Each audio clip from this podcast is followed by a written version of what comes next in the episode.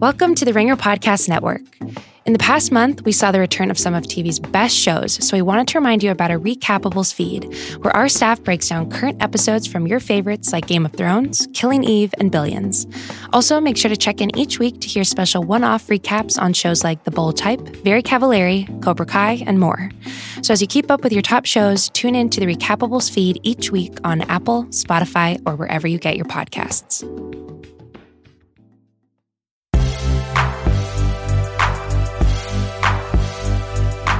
I'm Sean Fennessey, editor in chief of The Ringer, and this is The Big Picture, a conversation show about the wide scope of various movie stars' careers. I am joined by my two career archaeologists, Amanda Dobbins, and on the line, Rob Harvilla. Hello, guys. Hello, Sean. Rob, this is where you say hello. Yes, thank you, sir. Hi, Rob. Hello there. Guys, we're here to talk about Avengers Endgame.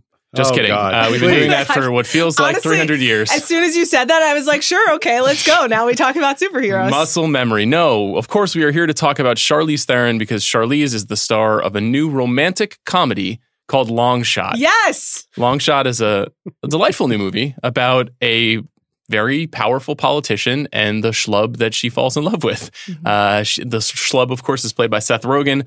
We're going to talk a little bit about Long Shot at the end of this show. And then after that, I have a conversation with the director of Long Shot, Jonathan Levine, returning guest to the big picture. Very smart guy, also a fellow Mets fan, so please support him. But first, let's talk about Charlize. Amanda, I'll start with you. Just generally speaking, what's your relationship to the actress Charlize Theron, one of our perhaps last true movie stars? Yes. It was interesting when I was going through the IMDb to kind of take in the whole career and be able to answer your question. I realize I'm a very uh, late pass Charlize person. And I think that she came into my life like in this decade, in the beginning of this decade, uh, probably around young adult and the third wave of her career. And that is not that's on me. That's not on Charlize. Charlize has been like a really, really famous and successful movie star doing a lot of different types of movies for many years now. But um, for a long time, she made the types of movies that I don't really go see. And you know, I saw Monster because she won an Oscar for it, and you, I saw The Italian Job because I like a heist movie. You know, I was very familiar, but I didn't. She was doing a different type of movie, like kind of action based. Um, it she was often the only woman in a cast, or the only you know one of the only women in the cast, and so it has been. It was interesting just to reflect on how I found her and the the choices that she made.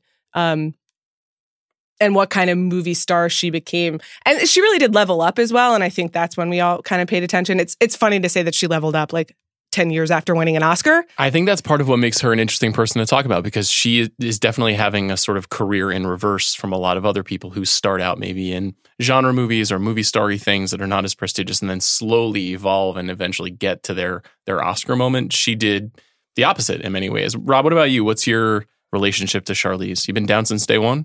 I, I can't say that I have because for a long while she made movies that I sort of instinctively avoided. Like as we'll discuss, like I think my favorite movies of hers are Young Adult and Tully, which are both movies that I avoided like the plague when they first appeared because like Young Adult, like I have sort of an aversion to cringy sort of super sour movies, and Tully, I have an aversion to like movies about struggling parents for reasons you know i don't think you have to psychoanalyze either of those too deeply but i just i feel like i missed her best work on purpose you know and like i i, I saw her and in in Mad Max and in Atomic Blonde and movies like that. And like Amanda, I sort of I saw a Monster and just sort of this dutiful like this person's going to win an Oscar and I guess deserves to win an Oscar sort of way. But like it's it I guess in the end she's a movie star in the sense that I ended up really loving movies that she was in that I am extremely preconditioned to not love and to almost not be able to watch at all if that makes any sense. Like it's it's very impressive what this this person the kind of experiences, movie going experiences, this movie has sort of, this person has sort of dragged me through at this point. Yeah, I I think of her as arguably the most versatile actress of her generation, and I'm not totally sure that that's her reputation per se. But if you look at the different kinds of movies, and in some ways, Long Shot is a new shade, it's a new color for Mhm. her because she has done comedy before, but maybe not this broad and this kind of down the middle and this crowd pleasing. a lot of her comedy has been Arrested Development stint or uh, A Million Ways to Die in the West, which is perhaps not as successful as we'd want it to be, or Hancock, which is sort of of the action comedy variety. She started out in an interesting fashion. I feel like the three movies that we picked are all very different, though they use her in similar ways. Uh, we usually start these shows specifically by talking about the sort of breakthrough moment. Rob, for you, when does when does Charlize really break through? It's alive! It's alive! It's alive! It's alive! I, my pick was two days in the valley. You made your husband feel like shit. That's why he cheated on you. You deserved alimony. You liked him. You really liked him. Of course I liked him. Uh, which is When from was like, 1996. It's John Herzfeld, and it's like it's an extremely 90s movie. Like it, it's you know like a Tarantino whimsical misadventures of small time crooks in L.A. ensemble type situation. Like Danny Aiello cooks and eats an entire meal of Italian food while holding a gun. Like it's that kind of movie. And I, it's it was my first exposure to her, and like the first time she appears on screen is James Spader holds up a naked, bloody Polaroid of her, insinuating that she's dead, which she is not. But like that's the way she's introduced in the movie. Her character's name is Helga Svelgen. It's just it's it's a very inauspicious like introduction. Like her first big scene is like this super lurid sex scene with James Spader, which was like you know a requirement in L.A. in the '90s. You know, like to get a driver's license or whatever. Like her big scene, her climactic scene is this hotel room brawl with Teri Hatcher. You know, like there's there's clips from this movie on Pornhub. I guess is the simplest way to explain it. Like it's it's inauspicious, and like at one point, James Spader says to her, "It's you're not too tall. It's the world that's too short."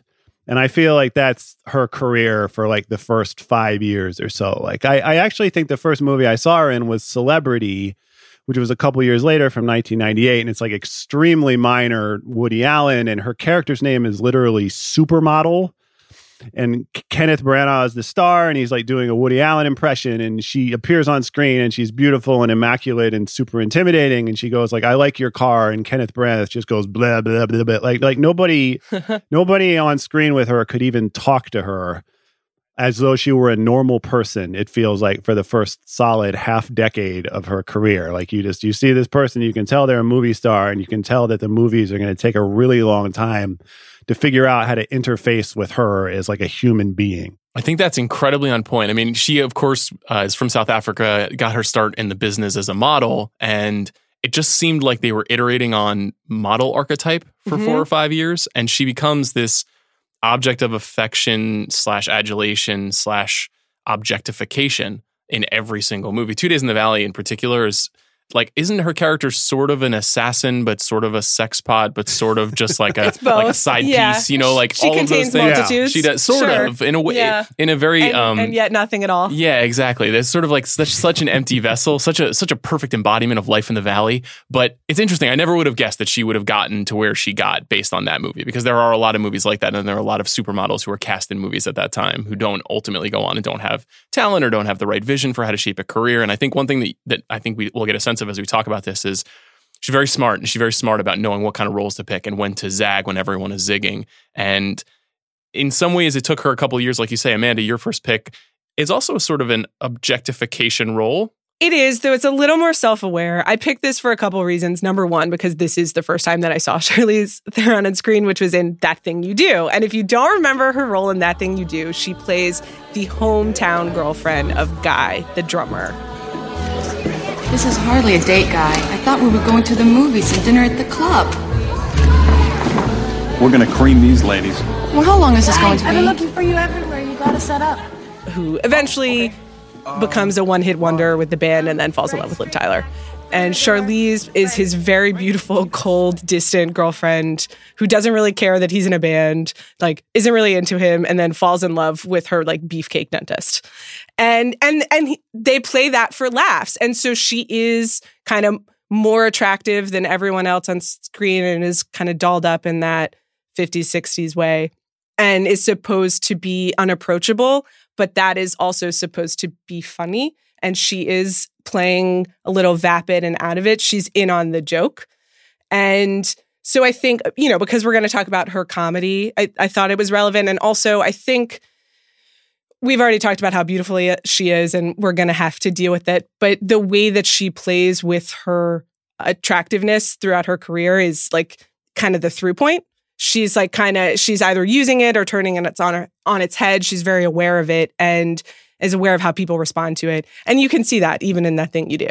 Yeah, she's a real shapeshifter in some ways too. And and the movie that I picked for the breakthrough is certainly one of the most ludicrous movies ever made. It's The Devil's Advocate. Kevin, I'll never see you anymore. And now that you've got this big case, it's just only gonna get worse. If you can believe it, I'm actually looking forward to having your mother come and visit. What about the apartment? God damn you! Why do you always have to go and change things around? This is not about the apartment. I hate this stupid place. Uh, Perhaps even more ludicrous than Two Days in the Valley or That Thing You Do. And Charlize is also a supporting character in this movie. She plays Marianne Lomax, the uh, I guess sort of vivacious party girl slash hardworking wife of uh, an aspirant young lawyer in Gainesville, Florida, played by Keanu Reeves. This lawyer is hired by a white shoe law firm in New York, and they move from Florida up to New York, and they take on this new and fancy lifestyle, and it is very exciting, but ultimately overwhelming. We come to learn over the course of the movie that Marianne Lomax is either suffering from schizophrenia or has been raped and damaged by Satan, who is the Mhm. man who runs the law firm that Kevin Lomax has been hired by, and that man is played by Al Pacino. All of that is real and all of that is true about this movie. I think the, the only performance in the movie that seems to be that is pretty hysterical, but is not trying is trying to be real, I think, is Charlize's performance. Everybody else is acting in a movie that is a ridiculous uh, Caravaggio painting. It's just like over exaggerated, ridiculous, metaphorical. And Charlize is, you know, she's a young actress at this point, but she's trying to do a transformation from a woman who's got curly blonde hair to a woman who cuts all her hair off and dyes it brown, who changes her uh, the way that she looks. She sort of goes from like high powered Hollywood executive style to like Eileen Fisher, like I stay in my apartment all day style in the movie. It's a very fascinating transformation. I just let's talk about a high-powered Hollywood executive style for like the. She's in a power suit she's at the beginning of the movie. Well, it's a very tight. It's the '90s lawyer movie version of a power suit, which is about three sizes smaller than any professional woman. Which you know what, Charlize pulls it off. She looks great. But I, let's. It's like the Ally McBeal version of a suit. Well put. That's a good point. Nevertheless, she goes through a crazy transformation, and in some in some respects, like the performance doesn't work. It's it's really over the top. Um, but she, you can sense that she's trying to locate something that is real in a movie that is completely unreal, and I it it, it just incredibly memorable to me. It it's, it sticks out to me in a movie that is full of a lot of things that really stick out. Um, in each of these movies that we're talking about, she is not, not the star and she's used as a person who is sort of like positioned against what a man is doing. And you, you can see this kind of throughout the first four or five years of her career. You know, she goes on she makes like the astronaut's wife, and she is the wife. She goes on to makes the Cider House Rules, and she is not the main character. She goes on to make reindeer games, and she is stuck beside Ben Affleck. Like for about five to ten years, she has to be uh, subservient in a lot of ways to the male characters. I don't know if she did it by dint of her own will or because you know she's gone on to be a producer she's a humanitarian she has, is a person who is in control of a lot of the things in her career but i've always found it fascinating that the the switch just kind of flipped at some point it feels like it's basically monster and i think we have to talk about monster even though you know you guys have both noted that you watched it sort of out or you watched it sort of out of obligation rather than enjoyment because a lot of the movies she had made to that point were very popcorny you know mm-hmm. movies like the italian job And you? I never heard how you got your start. Me? Well, I've been a thief since I had baby teeth. sweet november and Got the job, didn't you? Best offer anyone ever made me. even the cider house rules to some extent was sort of like So when do you that warm bath literary adaptation Hi. I'm the best. You are? Wow! The best, the best of what? I'm the best one. The best one, huh? I'm the best. And Monster one. is, of course, Patty Jenkins's portrayal of Aileen Wuornos, who is a perhaps the most famous female serial killer. And it's a very ugly movie. It's very unpleasant to watch. You know what? I think now I'd like to have what everybody else has worked their entire life for. It doesn't work that way. Fuck you, man. Yeah, fuck you. You don't fucking know me. I wouldn't say it's. That's even great. particularly great. I don't, I don't think it has a much narrative shape. I don't totally. I, I, I was surprised that it emerged. It, it it seems like a classic example of this woman made a choice to to get closer to the character, uglify herself, Mhm. and we should reward that. it's pretty much the standard example of you go ugly to win an Oscar, which we have you you make a physical transformation to win an Oscar, which is something you Sean and I talked a lot about on our Oscar show. And Charlize is always example number one. She comes one year after Nicole Kidman won for the hours, and Nicole Kidman also wore prosthetics in that movie. It was a weird moment in time where this is what we decided to reward, which was the most beautiful, literally some of the most beautiful women in the world, just wearing fake stuff. And it's like, wow, bravery. Um, but I do think that Monster is just be is beyond just putting on some weird teeth for Charlize. It's definitely a different, dark, strange type of performance. It asks a lot of the audience. I had forgotten you really are supposed to empathize with this person, which it, we could talk about that, or we, you know what, we don't have to talk about it. But it's it's challenging, and she really goes for it. She goes for it in movies a lot. I mean, that's even in the Devil's Advocate. You were saying that it's uh she's trying to be real, but like she's also screeching with the rest of them. She is not doing the quiet, distant supermodel in a lot of these movies, and I think the Oscar for Monster is as much about it's definitely for uglifying, but as much just going for it, which she does. Rob, when's the last time you watched Monster? Like two days ago and i i agree completely with amanda and again like did at the time like it just it was the perfunctory this is what you do to win an oscar and it's it's the full body you know and full voice sort of transformation was impressive to me then and still is now like that violent like hair flip that she does or like she throws her entire like she like snaps her neck like her entire head back like she's really honoring the specific nuances of this of this character who like you couldn't blame her for just not wanting to honor at all you know? It, it's impressive in that sense and it I, I think it only it, it feels obvious and like a gimme and like just uh, the thing you do to win an oscar in retrospect. Like I, I think it was braver at the time and when she was on bill simmons's podcast i think a couple years ago uh, before atomic blonde like she talks about how like they started shooting and they sent some footage and like producers called and like screamed at her on the phone in, in the you know early in the morning because you know she had uglified herself because it wasn't like you know a kicky like lesbian serial killer like titillating sort of movie. Like it's it struck me then as the movie more to be admired to be enjoyed certainly. And and watching it a couple days ago i i I took it as that, but had a little more appreciation for it. Like I kept thinking about this movie we got coming up where Zac Efron plays Ted Bundy, you know, and it's like, and based on the trailer at least, you know, it's looking to be this sort of satirical American Psycho, like like kind of winking, lurid type thing, you know. And I, I I sort of walked away from Monster the second time thinking, you know, like sometimes too heavy is better than a lot of alternatives. It's an incredible uh, tease for a forthcoming episode of The Big Picture, Rob, where we'll be talking to the director of that movie, Joe Berlinger, who of, of the Ted Bundy movie you're referring to, which I believe is called Extremely Wicked, Shockingly Vile, and Evil. Uh, right, the judge, the judge's quote. yes, right, of course, right, delivered with real sincerity by John Malkovich in the movie. Uh, it- what happens after Monster is interesting because you see that she gets a chance to be the author of her own fate much more in Hollywood, and the movies that she takes on, almost all of which do not succeed, is is pretty fascinating to me. And you can see that she uses this period, and we'll get this sort of gets us to our our individual personal pinnacles. These are the new leads. These are the Glengarry leads.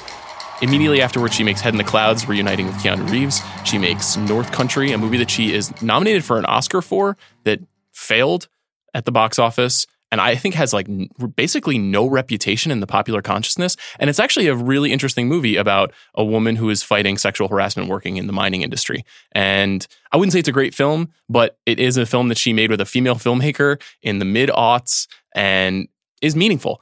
And it's fascinating that those are the, really her only two Oscar moments, despite having this, this sort of blooming career. You know, Amanda, you've only really gotten interested in her in the last 10 years, Right. you said, Mhm. despite the fact that she was doing this kind of work. You know, a couple of years later, she makes In the Valley of Ella, which is also a sort of very heavy handed but interesting piece. I think it's Paul Haggis' first movie after Crash. Um, features a good Tommy Lee Jones performance. Wedged in between those two is Aeon Flux. Why did you come back? What do you want from me? What do I want? I want my sister back. I want to remember what it feels like to be a person. Aeon Flux, I think, is the failed test tube baby for what her career was going to be. She kind of wanted to be an action star. She was looking for a project to position herself as a mainstream big top action hero. And she chose Karyn Kusama, who had only made a couple of small films prior to this. And it's one of the all time notorious, mismanaged, overmanaged, recut at the end, at the very last minute Hollywood productions. It lost a lot of money. It was based on um, uh, Rob, I'm sure uh, an MTV animated series you remember quite well. uh, that, Yes. that I'm certain that we were watching in that weird block of Beavis and Butthead and the head. Liquid television. Liquid television. That's exactly right. The fly in the eyelash. Yes, I, I remember it well. Um, but all of that sort of you know failure, for lack of a better word, these sort of these projects that don't really take off leads to Hancock, which is in some ways basically 10 years ahead of Captain Marvel and did all the stuff that we've spent a lot of time in the last couple of weeks celebrating. Hancock, you know, the twist of Hancock, for those of you who haven't seen Hancock, I guess you can turn this podcast off, though you're, you're a sociopath if you're Also, concerned by about the way, Hancock I, spoilers. I only watched it last week, and it's the twist is obvious in the first ten minutes. It is very just obvious. so you know. Yeah. It is very obvious. And Hancock, you know, some some of Hancock is very charming, some of it doesn't work that well. It was in sort of the latter stages of Will Smith as the very most important movie star that we Right. had. He plays a sort of drunken and uh, lazy and frustrated superhero. Charlize Theron, it turns out, is also a superhero in this film, and she's very charming. I wouldn't say it's one of her best movies. But- no, there, she is really the only person doing the emotional lifting in this movie. Hancock sneezed, huh? Can you believe it? Ah, That's true. It's amazing that you slept through that. You're a good sleeper. Holy shit. I'm not gonna say I told you so, but Which What about Bateman? falls her no. God bless Bateman. Very funny. What's this? Are we going on vacation? Mm-hmm. Are we? Just the three of us. End of the summer. Tonight. Tonight. Spur of the moment. Tonight might be a little tough. Come on. The three of us. Me in a bikini. I'd like a great reconnection for them. I think you it's a great Bateman moment. Yeah, and uh, uh, but it's it's kind of that was a nice way of saying that Will Smith is like a little. This movie doesn't know what to do with Will Smith, which is like if your movie doesn't know what to do with Will Smith, then you failed as a movie. Um, but she she pulls it together. The one scene when she's like explaining the mythology and explaining how they're connected is like when you care and when you're invested in what happens in it. Who are we? Gods, angels. Different cultures call us by different names. Now all of a sudden it's superhero. Yeah, I always wanted to see the original version of Hancock, which was written by Vince Gilligan and then completely rewritten. And this was sort of in the heyday of the, the Breaking Bad rise. And apparently, that original script was hard R, very vulgar, very complicated. It was way before the sort of like Zack Snyderification of these Mhm. kinds of movies, um, but still meant to be funny. We never got it, alas. It does take us essentially to Rob, your personal pinnacle, who, which you alluded to at the top of the show. Yes.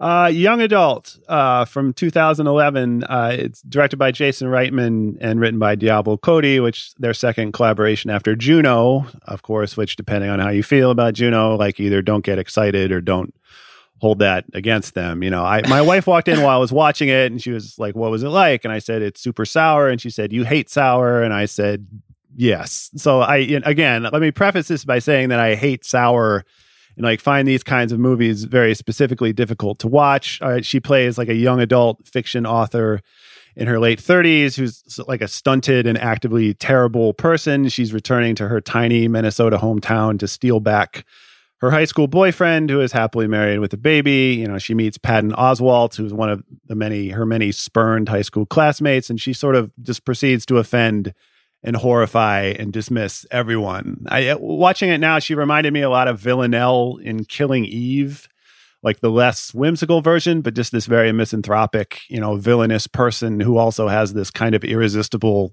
hit me with a truck sort of magnetism, like even in her worst moments. Like, and I, I, I think what strikes me about this movie, it- it's just the details add up for me and sort of resonate with me, like the Teenage Fanclub song and like the Ben and Jerry's pints and the way she's chugging like two liters of Diet Coke, you know, like the way she's exercising on a Nintendo Wii, you know, for a long watching it myself, like I'm, I'm braced for all these sort of massive, cringy, like office style set pieces where I have to sort of hide under my couch. But like the vast majority of the movie, it's like it's mostly her small gestures and like her eye rolls and just this sort of statuesque presence that she has that like weirdly reminded me of Mad Max, eh, Fury Road, like just where it's less anything she says or does or like these huge melodramatic moments she has than just how coolly she does everything. Like everybody around her is still too short. You know, and it's the movie like it's the it's sort of set you up for her redemption and then very graciously declines to redeem her. And it's as ugly and you know there's a lack of vanity that it in its own way is as bracing as monsters was. And yet you you you never quite stop rooting for her you know and i surprised myself again very much by just never having to turn it off. What do you you and i talked about young adult man a little bit. Yeah. I, what is your relationship to that movie? I don't love the movie. I Rob, I share your aversion to sourness, and I find that all of these characters, we'll talk more about Tully, are not just sour, but really infatuated with their own sourness. And like the entire character work is just like, wow, can you believe what a dick this person is? And I'm just like, well, yes, I can, because everyone's a dick, you know? And then Yeah. and then often the whole arc of the movie is like, we're gonna make him not a dick anymore. And I'm just like, well, Right. life doesn't work like that. So I find that aspects of it a bit limiting. But at the same time, this was when I was like, oh, this is a movie for me. You know, like she is kind of picking different projects and I went to see it and I was interested in it. I, you know, recognized the references. She's basically writing the Babysitters Club, but not. And Patrick Wilson is in it. And, and that was very exciting for me. So I, it's kind of when I tuned back into Charlize because of her choices. And I, I just think it's so interesting because this is really the the kind of the tipping point for her. She was a mainstream movie star when we still had mainstream movie stars. And 2011 is kind of when you see the rise of franchise and when you see the rise of superheroes and you lose that like big name box office appeal. It's just not working in the same way anymore. And she has managed to totally find a new phase of career for herself when a lot of people were not able to do that. Like a lot of our great movie stars of the late 90s and 2000s were wiped out. And she has a knack for picking projects. She has a knack for doing something interesting. She clearly had a vision for herself, and it starts with young adult. So I think it's interesting. I do think I, I've always, I admire the fact, even if this is sort of a basic opinion, that those characters that she's creating with Reitman, with Diablo Cody, are not redeemed. They're they're almost never like perfected. Like young adult to me doesn't end on like a a, a super happy note.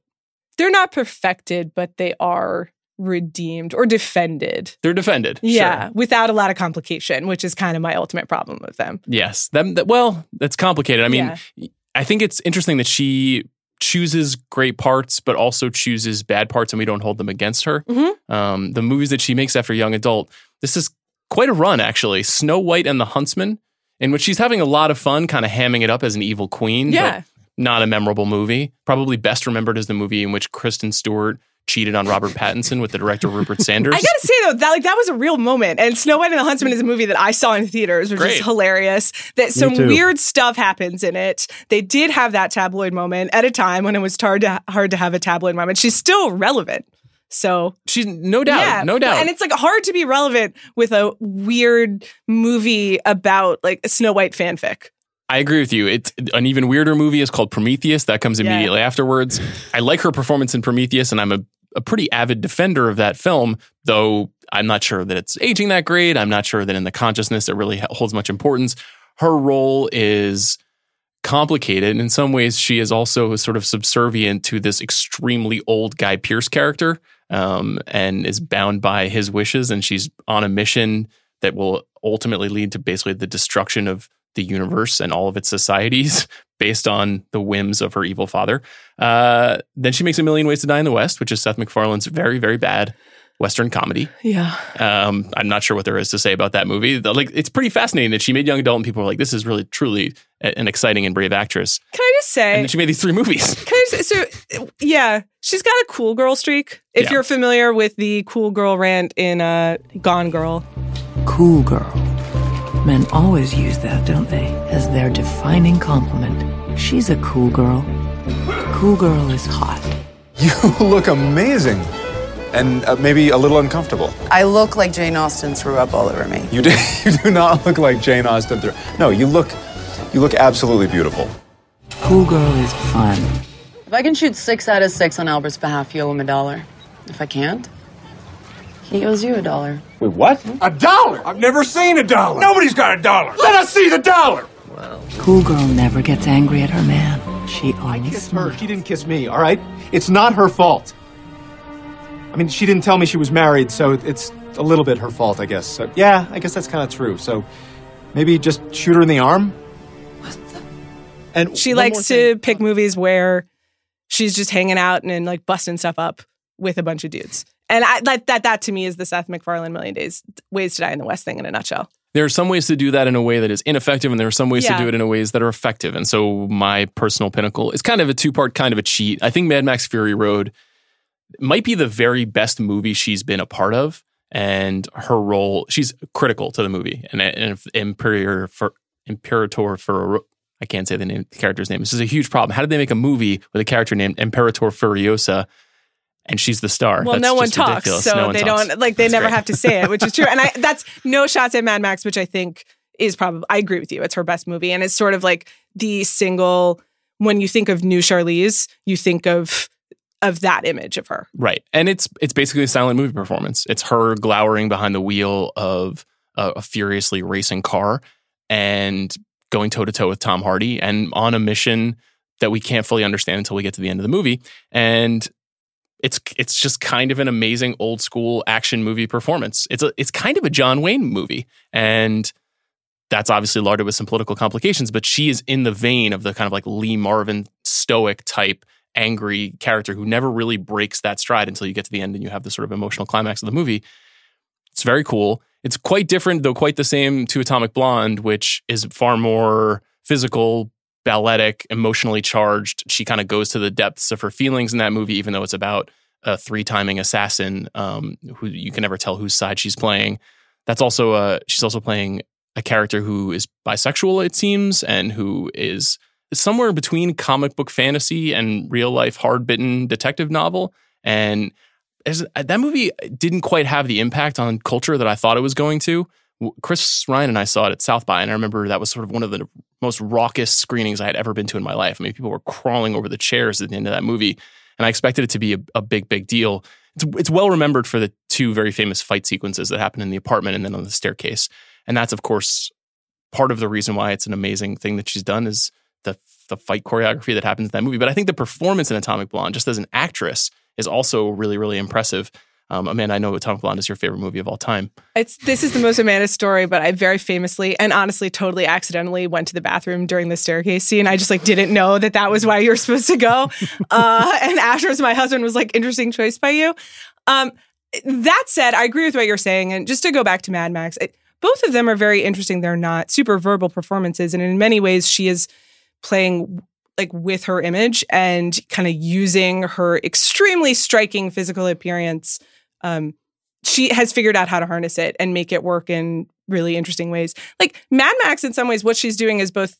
It's like John Wayne, like an act, an action star, like, and she's also kind of modeling. Like in many ways, it's it is using her physical powers, which in her case are like a skill in in addition to an attribute, and figuring out how to make those work within film, which is an extremely visual medium. And Atomic Blonde is an extension of that. It's a really physical performance, and she is so she is so striking that it, for a long time she was playing against type. And even in young adult and tully which we'll talk about she's kind of playing against her attractiveness. And it's interesting to see her use it in different ways. I get a big kick out of her next movie, which is The Fate of the Furious, in which she, I think, just went to uh, a blacked out room full of satellite technology for four days and just yelled into a microphone at Vin Diesel. it was really fun though. I hope she made like $500 million for that part. She plays a character named Cypher. It's the classic thing where I think they probably wrote that part for a man and then they gave it to her. And then she was like, I would do, I'll play Cypher. And they were like, okay, cool. You play Cypher. Uh, Rob, what do you make of the action trilogy that Charlize is doing as she sort of enters her 40s, interestingly? You know what's an interesting movie to revisit now is Aeon Flux, actually, uh, which I, I was also struck when she was on Bill's podcast. Like he was just going through her IMDb and he said Aeon Flux, and she just went, like she she she's not arguing for it even now as some kind of misunderstood masterpiece. And like, I'm not either, but like watching it, you know, it's just it, it's all like gymnastics and exposition and techno. And there's a lady in this movie with hands for feet, and it's like it's totally ridiculous. And it also struck me in retrospect as like a dry run for Atomic Blonde. Like it's basically the same movie, you know. Like she's badass, but she's vulnerable, but she's a badass, but she's vulnerable, and she's she's filmed like this lethal art object. Like Amanda says, like she's modeling, you know. And there's there's a conspiracy, and it's confusing, and it's heavily stylized to the point where she can disappear if she wants. And it's it's just interesting to think about the effect that John Wick has had on action movies and the way that these movies are validated now if they're prestige and gritty and you can do that sort of affectless like extreme zen Keanu Reeves type deal you know like it's it's but the i i was also surprised that atomic blonde did not have the impact that i that i thought it was going to have and i think part of the reason is like people forget that a big part of the appeal of John Wick is that the plot of John Wick is literally he kills several hundred people because they killed his dog.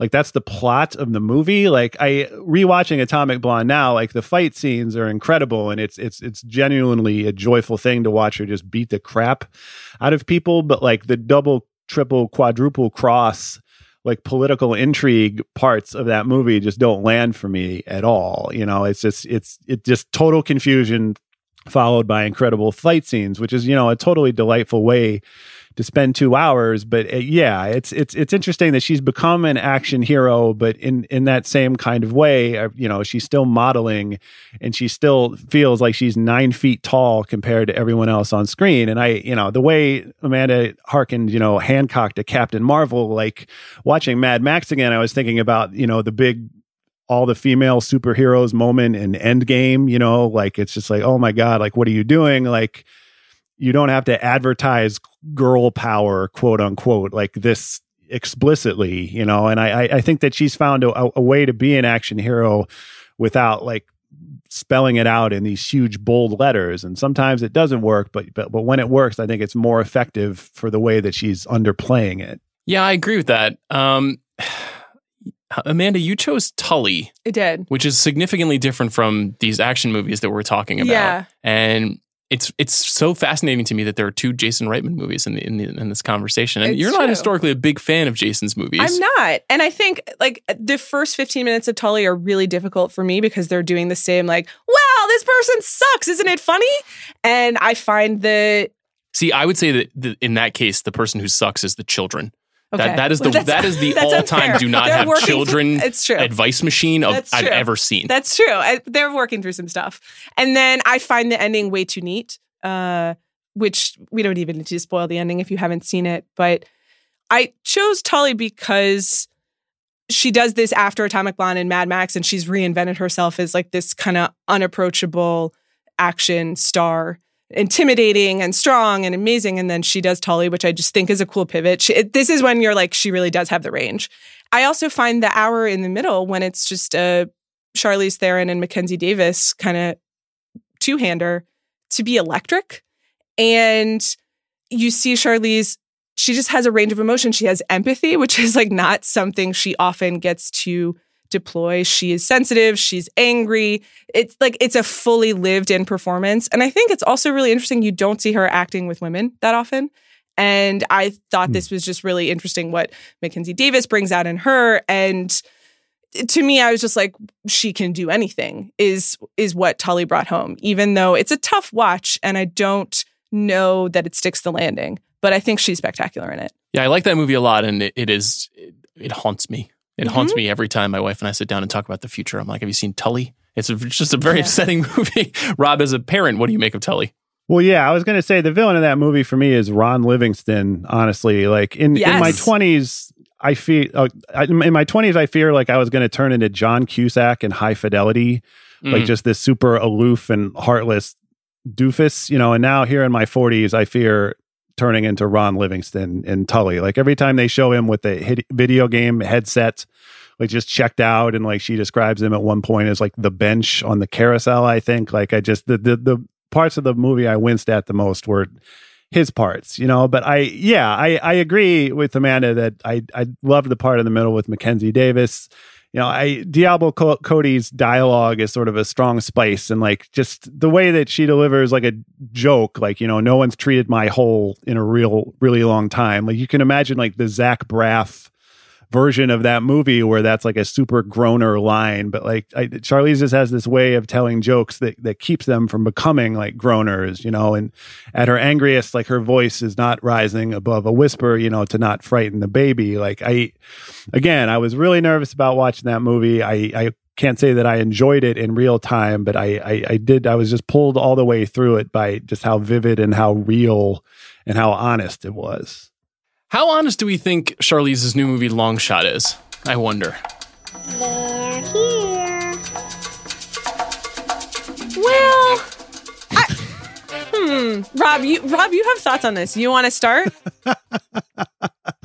um, the most, the first thing I need to say is that I've watched her spit take on the internet, like the like, like the part where she where he's walking downstairs in the stupid Swedish outfit and she spits out the water. I've watched that on the internet like 200 times. Like that's my favorite like 2 seconds of comedy in forever. You know, like I yeah, I mean, I'm writing a piece right now and thinking a lot about this from Seth Rogen's perspective and like the schlub paramour in a rom-com where like the entire premise of the rom-com is I can't believe that this beautiful woman is going out with this total doofus. We asked a thousand constituents how they would feel if Kate Middleton I see where you're going with this. were to start dating Danny DeVito. Pretty negative reaction. You know, and I, I I think that she really works to short circuit a lot of the tropes of that movie, you know, and, and knocked up the problems that sort of arose in retrospect with knocked up specifically. Like I I really like the part like they establish that she polls as not funny, you know, and they need her to be funnier. And like the reason he enters the movie is to make her funnier, but like the movie doesn't make like a big show of trying to convince us that she's actually not funny, right? Like that you you're primed for a bunch of scenes where like she's horribly stiff and she's inhuman and she's she tells these lousy jokes and nobody laughs and like he has to save in he, he has to like jump in and save her and like humanize her. Like it's it's not one of these movies where this woman is a huge career success, but the trade-off is that she has no like human personality you know? Like it's it's- she doesn't watch game of thrones because she doesn't have time to watch game of thrones. Like again it's still that just everybody around her is just too short. And you know I, again I, I think everything about that is really nicely underplayed and she's just she is a human and she is funny and like she doesn't need like a man to make her human again. And like even when she's on molly you know and defusing a, a terrorist crisis like she's not on Molly the way a career move a, a career woman in a movie like this would be on Molly.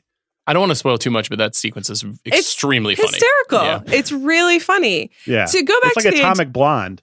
Yeah, I mean, but but I didn't go to the bathroom during it.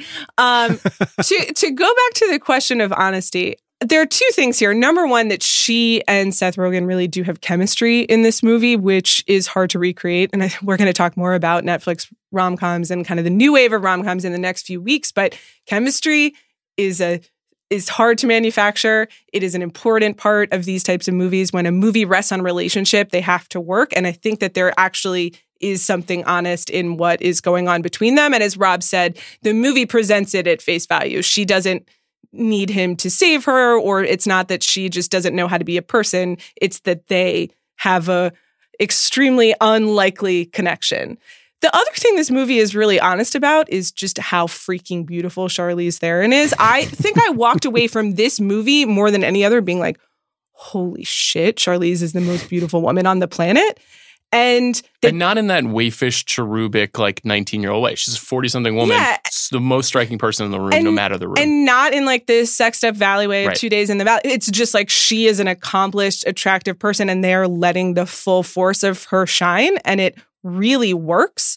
They're not they're they're being honest about the unlikeliness of the of the setup and in fact it is like that's the premise of the movie. So it is more honest than you might expect from watching the trailer. How about that? Yeah, and I think it it eludes a lot of the kind of quote unquote problematic aspects of a of a, a premise like this because, as Rob is saying, it's about the perception of someone. Because when you're a politician, you don't ever actually know the person, and so it's attempting to give you kind of an inside look at a person that you would never have a chance to really understand.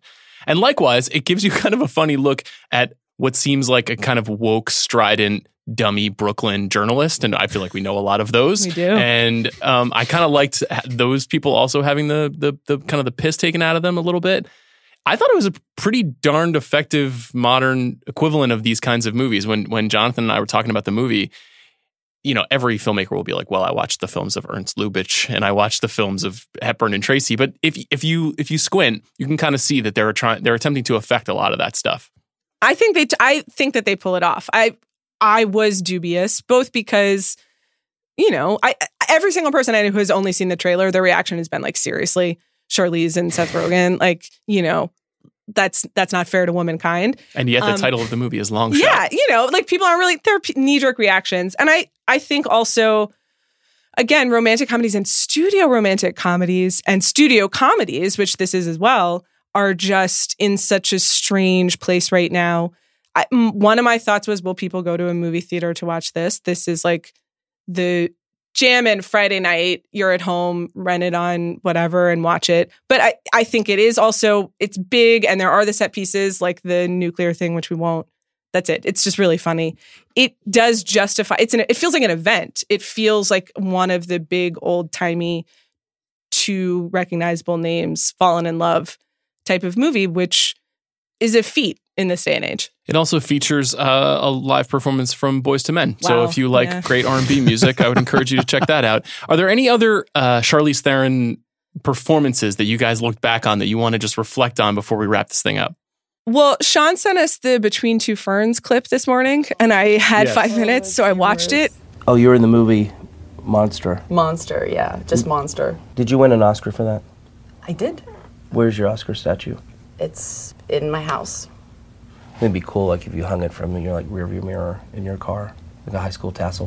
Where did that come from? That just that stuff just hangs out in your head. That's funny. You know, I said that Mad Max is her best performance, and I think she's a great comedian in long shot, but what a transcendent performance by Charlize. And it also does such a good job of isolating her place in culture and how people think of her. And she's making jokes about her own place in in the world and how people respond to her. It's really insightful as well as extremely funny and unexpected. Like she is she's negging him, but you know she's laughing the whole time, which is so much more powerful than like what we would expect her to do.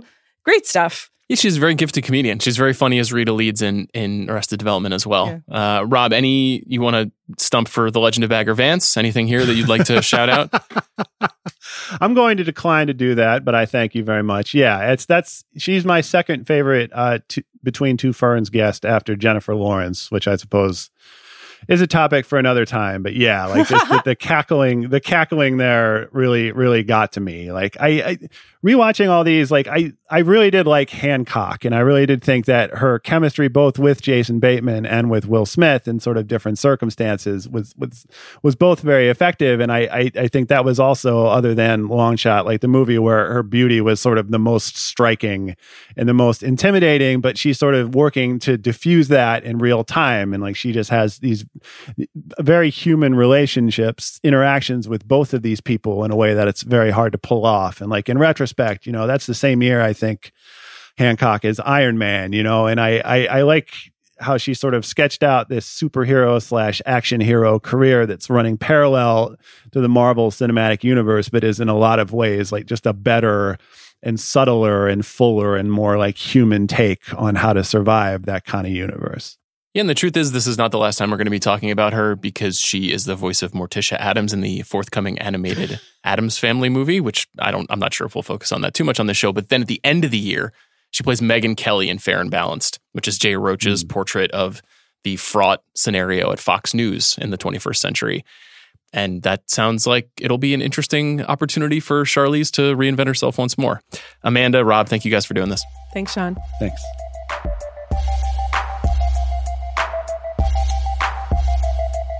Thanks again to Amanda and Rob. And now let's go to my conversation with the writer director, Jonathan Levine. Delighted to be joined by my fellow Mets fan, Jonathan Levine, back on the show. Jonathan, what's up, man? Hey, how are you? I'm good. So, Jonathan, I think that Long Shot is your best movie. So, I'm really excited wow, to talk about you. it. That's so exciting. Um, I am very, very proud of it. Um, I am not a good judge of my own work, but um, from the very beginning of this one, we really felt like we were doing something that people were going to really enjoy. Yeah, I, I want to hear a little bit about how you did that. When I saw the movie at South by, Yeah. you came out afterwards and you were like, I'm a little drunk and I don't know what to say. And you seemed very nervous.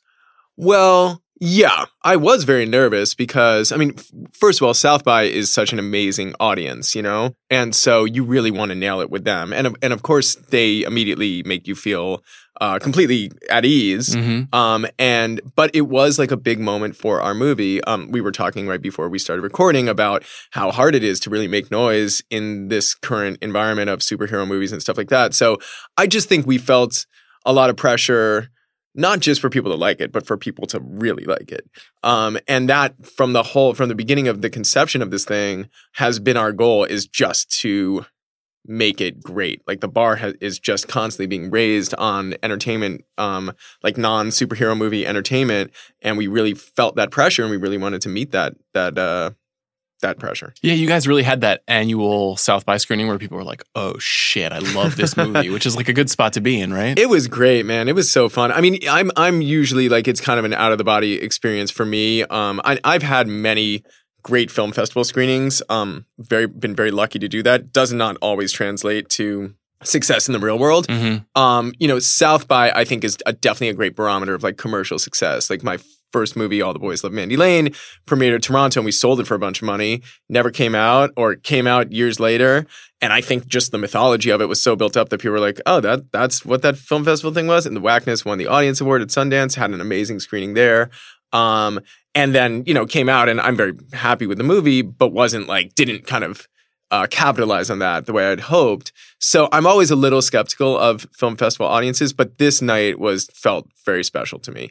And when Boyz II Men came out, I mean, we knew we were going to do that, um, but it was uh, that was something I'll never forget. It was a very memorable moment. Let's talk about that a little bit more Okay, once we get into the Cool, movie. cool, cool. Uh, so tell me where this movie started because it seems like you're in very much still in that very mainstream comedy lane right now, which is a pretty empty lane in a lot of ways for a lot of reasons. Yes. Um, this movie, but this movie did not start um, in the era where mainstream comedy was was so as challenged as it as it is now commercially. Um, I think this movie started. I mean, Dan Sterling wrote this script many many years ago, uh, in in probably during the Obama administration, um, and it. Uh, James Weaver, who is uh, Seth and Evan's partner, gave it to me. I think I was in Montreal shooting Warm Bodies, and I just I, I loved it. I remember the writing just jumped off the page, but I wasn't ready to do it then. And I think um and it was just Seth. And then when they got Charlize, and it's completely without me, they they went and got Charlize. And I think Seth So you read this like five plus years ago. I've read it so many times, yeah. Okay. And I think Seth was like, there's only one actress who this movie makes sense with, and it's Charlize. And of course, that is not the easiest actress to get. Um, and when she wanted to do it, I mean, luckily she was a fan of Seth's and she was a fan of my work. And so when she wanted to do it, that's when I came on board because that completely made sense to me. The two of them together in a sort of, you know, I envisioned it as almost like an old Hollywood kind of two um, personas, two movie stars, um, kind of uh, and exploring the chemistry and tension between those two, almost like a Hepburn Tracy kind of thing. Um, and so that became incredibly exciting to me, and that's and that's when we started really um, developing the script and and and getting ready to make this thing. What, so what happens when somebody like Charlize comes on? Like, does she say, "I have a lot of ideas about this character. How can we retrofit it? How do we make it feel more 2019?" Yeah, I mean, we all kind of had the goal of how to make it more 2019. Um, when Charlize comes on, look, I mean, I've been this is my third movie with these guys, and like as much as we know what we're doing, in the presence of Charlize, we seem very unimpressive. so, so like she just forced us to to to up our game. Um, you know, we didn't want to let her down. So she just brings like a level of quality and relentless pursuit of greatness um, that we do have, but it, we don't wear it the same way she does. And so it was both intimidating and exciting to have to like really take our game to the next level. Um, and yeah, I mean, she's a producer on the movie. She and Seth are both producers on the movie, so they both have um, both have instincts and and they're both collaborators. Um, and they both have people they work with who are also contributing to giving notes and talking about where it can go. Um, so, but I mean, I'm sort of generally that way with most actors, whether they're producers or not. If they have ideas, usually they're good ideas, and I sort of incorporate them into whatever we're doing. But like, you know, once we once we were ready to make the once we were ready to like we had a start date for the movie and we had to like really rewrite toward a start date that's when myself and seth and dan and liz hannah um, with with lots of feedback from charlize and her producing partners set about the hard work of making this a modern film um, you know it was like i said it was written in the obama era it was a very different conversation when you were talking about politics then. I mean, it's always been first and foremost a romantic comedy, and certainly our references were much more movies of you know the films of Cameron Crowe or um you know or 90s like you know when Harry met Sally and stuff like that like sophisticated romantic comedies that are both funny and romantic w- was always our number one goal but you know it was taking place against the backdrop of of politics and you can't not acknowledge the modern realities of politics. Yeah, how much were you literally considering things like the way that the relationship people have to this stuff in the in a during a Trump administration? Well, like we wrote it when when we were rewriting it, and and and to say um, rewriting is like we rewrote every day on set. You know, we are very kind of agile and and and and we can react very quickly, and and and that's part of why I think comedy is so exciting. Um, because you can comment on things, but you know there was like this kind of whiplash thing going on. Like I think we wrote when like I remember we were in Seth's apartment in New York and like Scaramucci like started and then got fired. It's like stuff you don't even remember. Yeah. But it was That just feel like 10 years ago. it, it it it and and so the the sort of velocity of of of drama was coming at you so at, at such a speed that like it was really really hard to figure out where are people going to be in 18 months when this movie comes out um, but what we did know was that we had to acknowledge sort of the, the contemporary political climate without but not in a way where not in the same way that like Colbert does or John Oliver does or or even Saturday Night Live. We wanted to do it in a way that allowed us to sort of have a lighter touch with it. And so we were just thinking of things like we were just inspired by real life and not sort of that dogmatic about what really was there. And we also didn't, you know, we are not the people to give you like super relevant political insight. Like we can we can take the piss out of stuff, but we're not, you know, we're not going to do it insight as well as John Oliver. Yeah, I'm always interested with uh, political comedy. If you if there, there's ever any concern, like Adam McKay was here last year, and we talked about Vice. Yeah. I was like, are you concerned about potentially pissing off Yeah. half or one quarter or whatever of your audience by being too precise and too cutting Yeah. about something? Is that something that you guys are actively talking about? Yes, 100%. Like we're talking about with this, it was such a fine line to walk. We are always talking about everything about who we might offend, who we might embrace, what the message of the movie is, and what the sort of point of view of the movie is. And Vice, um, as much as I really enjoy that movie, is an example of something we did not want to do. Yeah. Um, that is a provocative movie with a point of view about politics that it, it that it its entire goal is to get you to to see that point of view. Mm-hmm. Our goal was to make to entertain you and make you laugh and make you feel what it's like to fall in love. And like and our messages were much more universal. Um, our messages were much more about things that transcended politics, like remembering who you wanted to be when you were young and and finding that person who reminded you of that. Um, or staying true to your values, but at the same time, like listening to other people. It was like these kind of moral things that when you get into the sort of anger and vitriol of like the divisive world that we live in right now, you kind of forget that there are things that most people agree on. Yeah, it is a really good love story, and the Hepburn Tracy thing makes a lot of sense to me. When you guys are talking about that, are you literally saying like, let's watch Pat and Mike and try to see what the vibe is here to understand it a little better? Um, I mean, I sort I don't I don't really like bring Seth and Charlize into that. I just watch that stuff. Like I watched a lot of Lubitsch movies. Um, I watch a lot of movies every night in in pre-production. Um, Seth and Charlize both have different reference points for everything, but they also they just know what they they just know what the end goal is, and you don't need to give them a movie to sort of get it. Sometimes sometimes if if it's not coming across, I will say something like it's like that movie, but it has to be a movie that they've seen, and I I, I wouldn't be like you have to see this movie. First of all, Seth just wouldn't watch it, uh, and Charlize would, and then and then it would just be weird. Um, but yeah, I mean, for me, that's like that's I do. I watch I watch stuff a lot in pre-production. It just makes me feel good. Um, and more often than not, it actually informs the writing than than the actual direction of a scene. Seth and Charlize both are they you know they almost direct themselves in a way like they just they're just such good storytellers and they and they understand so much about what we're doing that I don't really have to go in and and and sort of calibrate things. Um, you, you usually I'll just uh, suggest something that we try something a different way, or I'll find a joke, or I'll find frequently with working with Seth and Evan, like my job is to be kind of mindful of the emotion. Um, they they kind of have the comedy covered. Um, so I am always looking at scenes with an eye toward that. How can it be more emotional? How can we sort of amplify that? But yeah, I mean, I definitely like to watch movies in prep. It it gives me ideas for shots. It gives me ideas for lines of dialogue, stuff like that. I really love the collaboration that you and Seth have going over the years. I feel like his most vulnerable movies are the movies that you've directed him in. Like yeah, and and I think I I do think that's that's true. Although I think he he gives a great performance in Funny People. True. Um, uh, that's very vulnerable and and awesome. And and and the Jobs movie, like I think you know, obviously he has done vulnerability before, but I think that in comedies, what I'm able to do with him and why he kind of likes having me around is I am mindful of like pushing him in the sort of sweeter um, direction and and and and stuff he's like probably would not be as comfortable with on his own. Um, I can sort of he trusts me on that stuff. Um, and so he's willing to sort of show that side of himself with me, which is really sweet.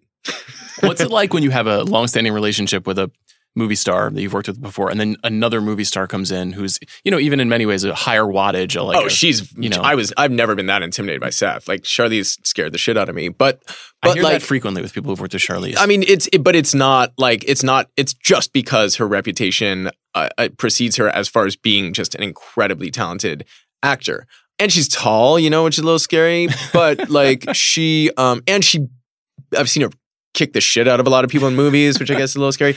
But like she's just so good. And I think that, you know, for me, what she brought to this movie was like she definitely classed us up a lot. And she brings this sort of um you know when she's in a movie, it's gonna have a certain quality level to it. Um so but that said, like on a personal level, you know, Seth and I are now, I guess, friends. I never forget that he's a movie star, and I don't like I I wouldn't text him as quickly as I would text like a friend who's not a movie star, right? Um, because I think he's just busy. Um, but he definitely is like it, it, it walks the line between friend and collaborator and movie star. And Charlize very quickly, like, strangely, fell into that as well. Um, she when when we started uh, prep and and we would sit we sit down and like I don't really rehearse, but we sit down and like go through the script and read scenes and if dialogue doesn't seem like it's working we'll talk about it or, or or we'll also talk about our own personal experiences and and what we think the vibe of the scene should be. And frequently in those instances the actual words will change and we'll rewrite the scene sort of on the fly. We'll have writers there and we'll just rewrite the scene. Um, and when she sort of sat down with us and like she's just a very down to earth um, incredibly open funny person and we just liked her a lot. So it's harder to forget that she's a movie star. Um, but you know, she, I, I, I now consider her to be a, a friend, and it, and it happened very, very quickly. Um, and so that was just really nice. And I think you see it in the movie. You see how much you know love there is from her to like what Seth does and how much admiration there is from Seth to what she does and like in many ways we're sort of playing off those personas even though they're playing characters we're playing off those personas in the actual execution of the film. Yeah, it's true. It totally fits their characters. It's funny I was thinking about it with her and it seems like she bounces from a different sort of project every time where she's like I did Atomic Blonde so Yeah. now I do Tully. I did Tully so now I do Long Shot. Yeah. And there seems to be something very precise about the choices she makes. But I don't know if I'd ever really seen her in like a classical romantic comedy before. No, and I think that um, you know what told me that she could do it was young adult, um, and that to me because in order to do these things, um, you just have to be willing to go out of your comfort zone. And for me, that movie is the most discomforting like thing you could. I mean, she's really just pushing the audience, almost, almost like alienating the audience, and it's so ballsy in punk rock, and she does it so well, and she's still getting laughs out of it. And so, um, that was the one. And then just meeting her, you just realize that she's super funny. Um, but that's a thing about her is she's always pushing herself and the movie to be better. And Seth is too. But with Charlize, it is like an obsession. It just has to be better, and we have to be trying things that we haven't seen before, and have to be I, and and she just you know it's I, I'm just very lucky as a filmmaker to have both her who's pushing us to get better in a certain way and Seth who is never accepting uh, anything as like finished and we're just always reworking always reworking until it's as good as it can be you feel very um supported I feel like uh, there are several moments where different supporting characters kind of walk in and like walk off with the movie. There's a, a few people that like really own Yeah. Alexander Skarsgård and definitely Andy Serkis, but particularly I thought O'Shea Jackson and Yeah, June yeah. Diane Raphael are like kind of just put the movie in their pocket for a little while. Um, how They're did you wonderful. put all those people together? How'd you decide to bring in the friends and the the collaborators?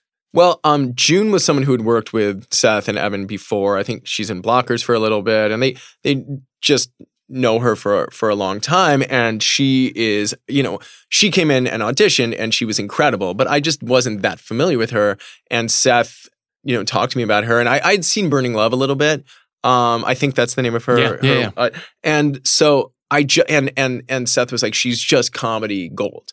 Like she will just give you like five of the best jokes in the movie that she'll just come up with out of out of in out of her head. And and he hadn't seen her audition yet, and he was like, "I'm not so sure about the dramatic stuff." And I was like, "Oh no, she nailed the dramatic stuff. I just didn't know that she had it in her. I, she was so good at the dramatic stuff. I actually didn't even know that she could be incredibly funny." Yeah. Um, and then, you know, I met her and just loved her. She's just so wonderful. And she's married to Paul Scheer, who is also in the movie. Yeah, very fun and- cameo. And, the two of them together are just this this amazing couple, and they're just so, so funny.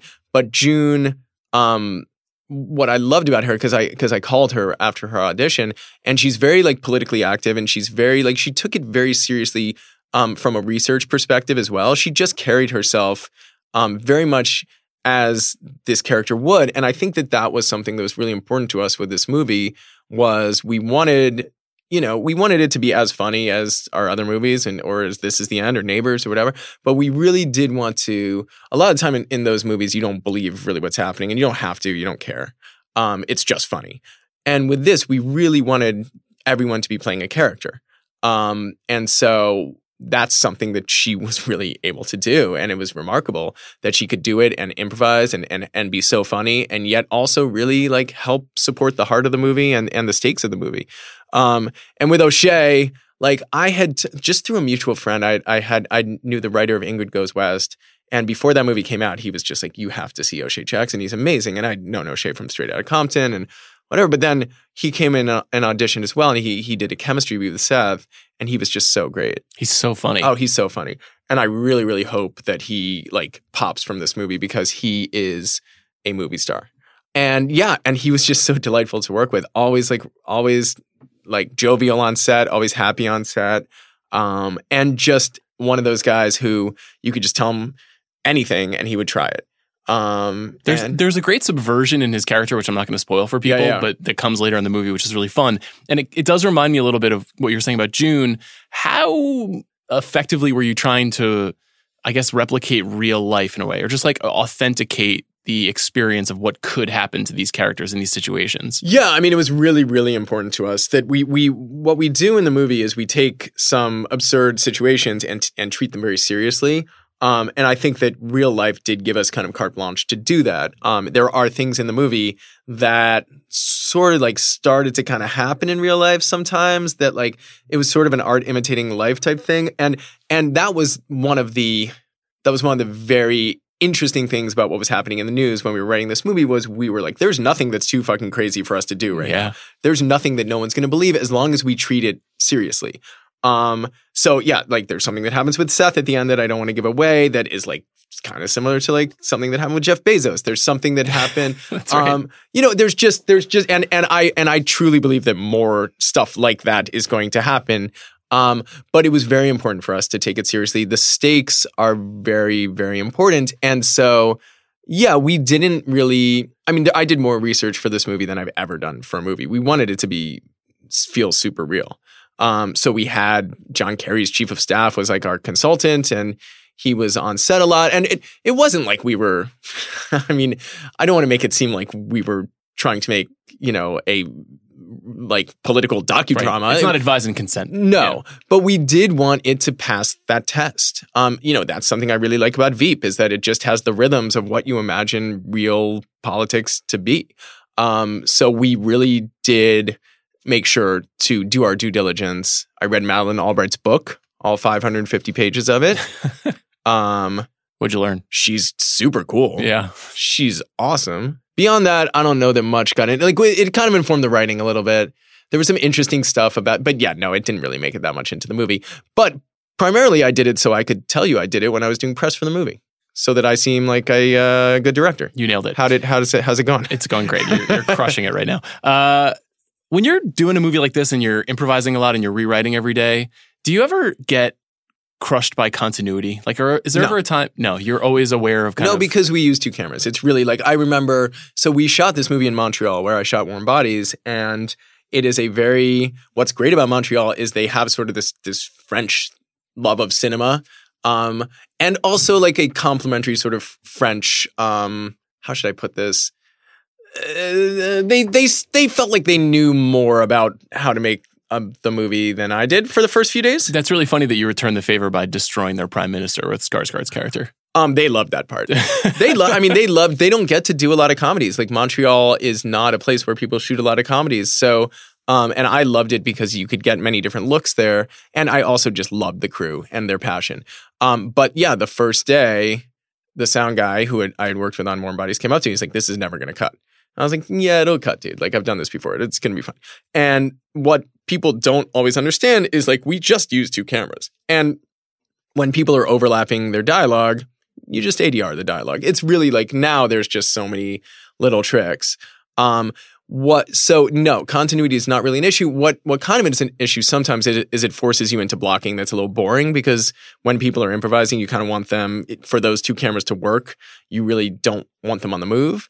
Um, or it forces you into you. It's hard to do like a oner, for example. It's hard to like give it visual flair um, when you are trying a ton of different jokes. So what I tried to do, and because I like I like showing off as a director, and I don't get to do it that much with comedy. Um, but the movies I love are movies that show off.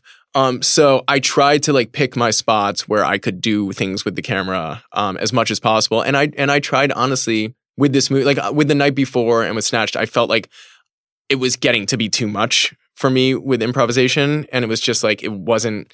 I would find myself sitting watching two funny people just talk for a while, and I would be entertained by like, this is not going to be in the movie, and like that was that was the cool crane shot. There, it's gone because everyone's been making jokes for half an hour. So because you know every decision, every choice you make is a choice. Everything you decide to shoot is like something else you can't shoot. So, um, so I sort of decided to like rein it back a little bit on this movie and do a little bit more with the camera. Um, that was going to be my next question. Was Yeah. basically, I think even if you've seen your other films, if you watch Mandy Lane or or Warm Bodies, or there is a, there's a s- there's style and Yeah, yeah, yeah. comedies, especially mainstream comedy, people don't think of as filmmaking. You know, they think of it as like put the camera on the funny people and let them say stuff. Yeah. And so I was kind of interested, and you could see, you could tell there were some moves in this movie. Like, Yeah. what what what informed that? Well, I, I, I definitely wanted the audience to feel like we were trying hard. you know, I, I really wanted it to feel like we are, we take you seriously, we respect you, and we're going to give you a show. And so that was something that I really, from the beginning, from from the moment I was visually conceiving the movie, that was something I, I kept in mind was like, I want this to feel like like eye candy a little bit. And that's what my favorite romantic comedies did. They had big sweeping set pieces.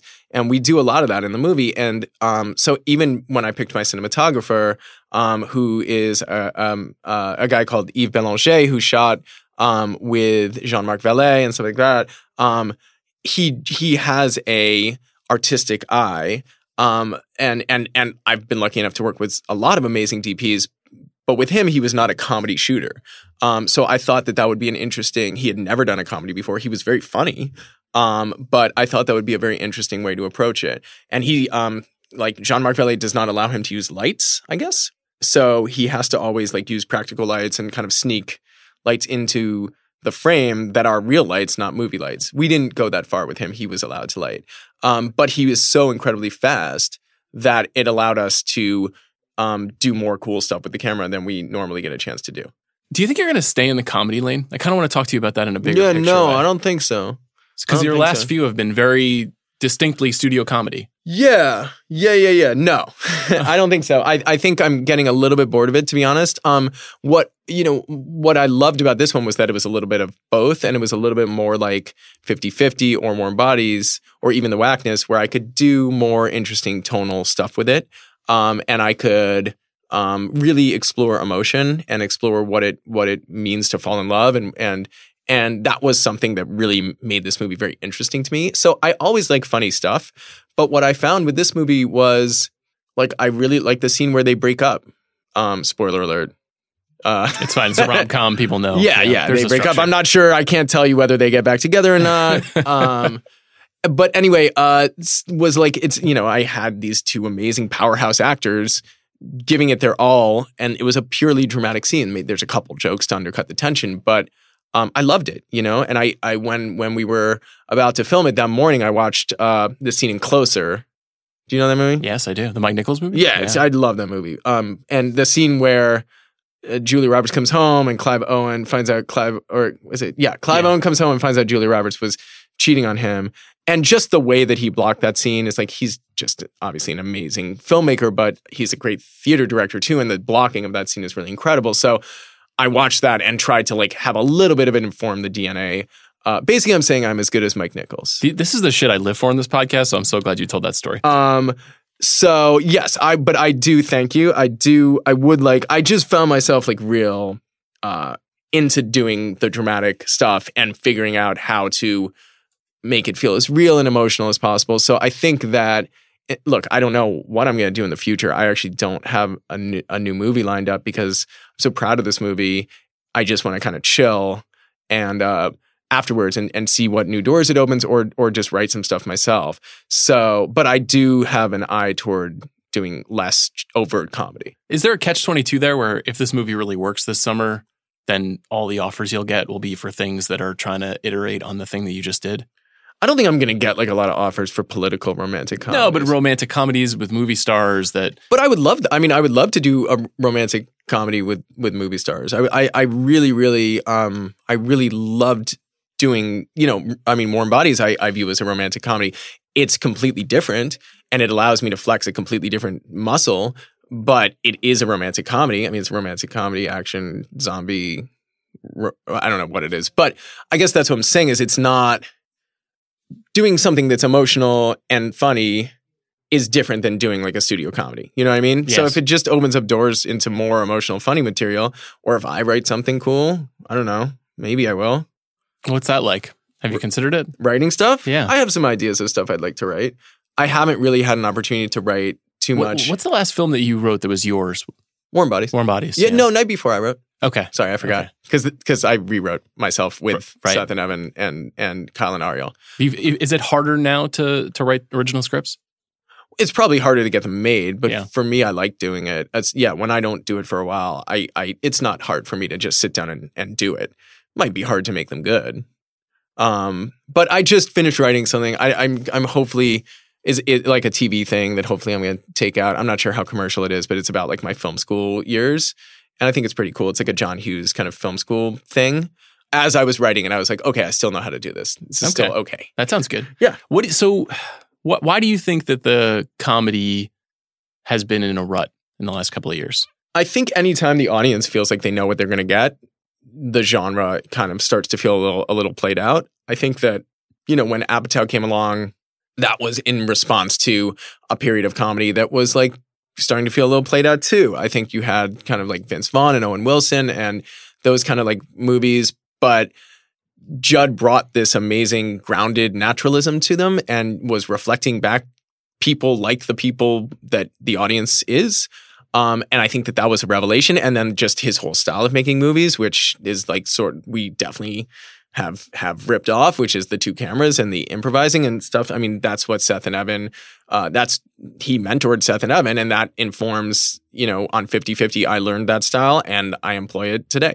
And so now I think people are just starting to notice when people are improvising or people are just kind of maybe getting sick of the same pairings of the same actors. You know, I just think it starts to feel a little like you've seen it before.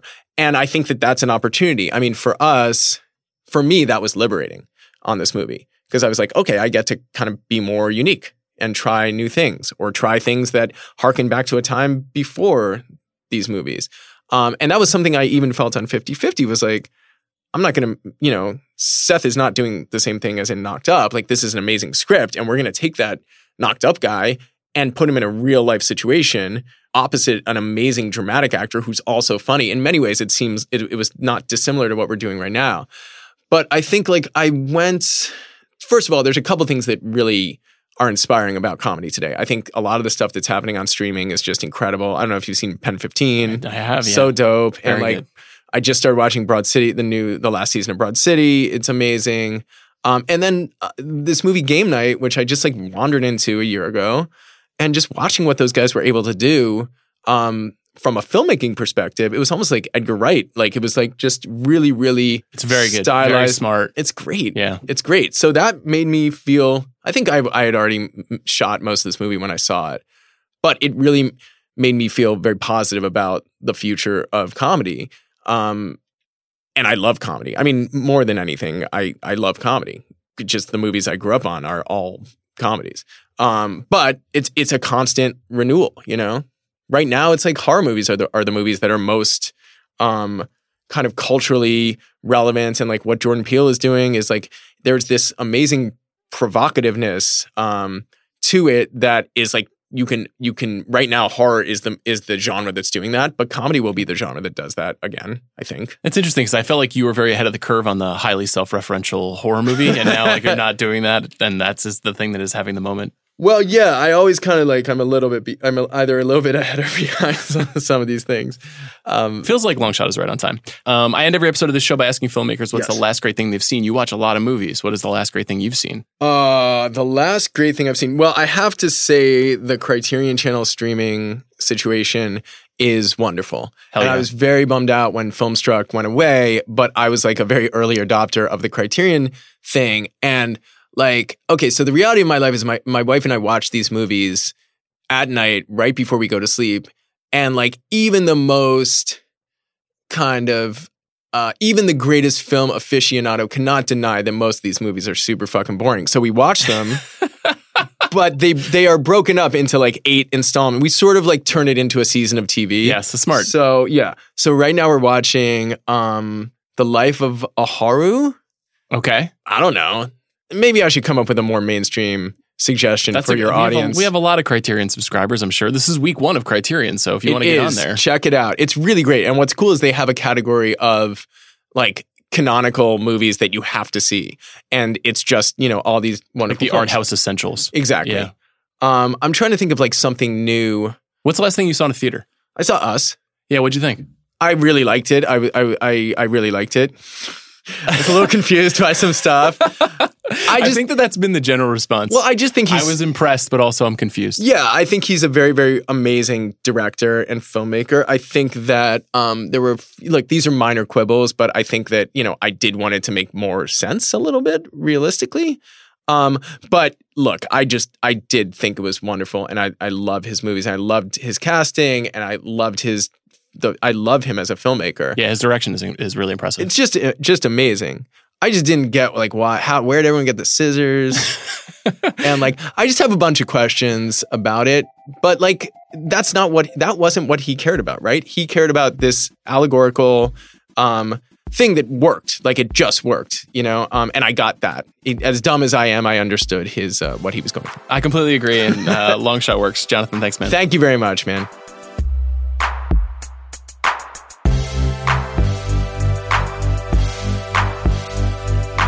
Thank you again to Amanda Dobbins, Rob Harvilla, and of course, Jonathan Levine. Please join us next week when we'll be back on the big picture, talking about Netflix's new Ted Bundy film, among other things. See you then.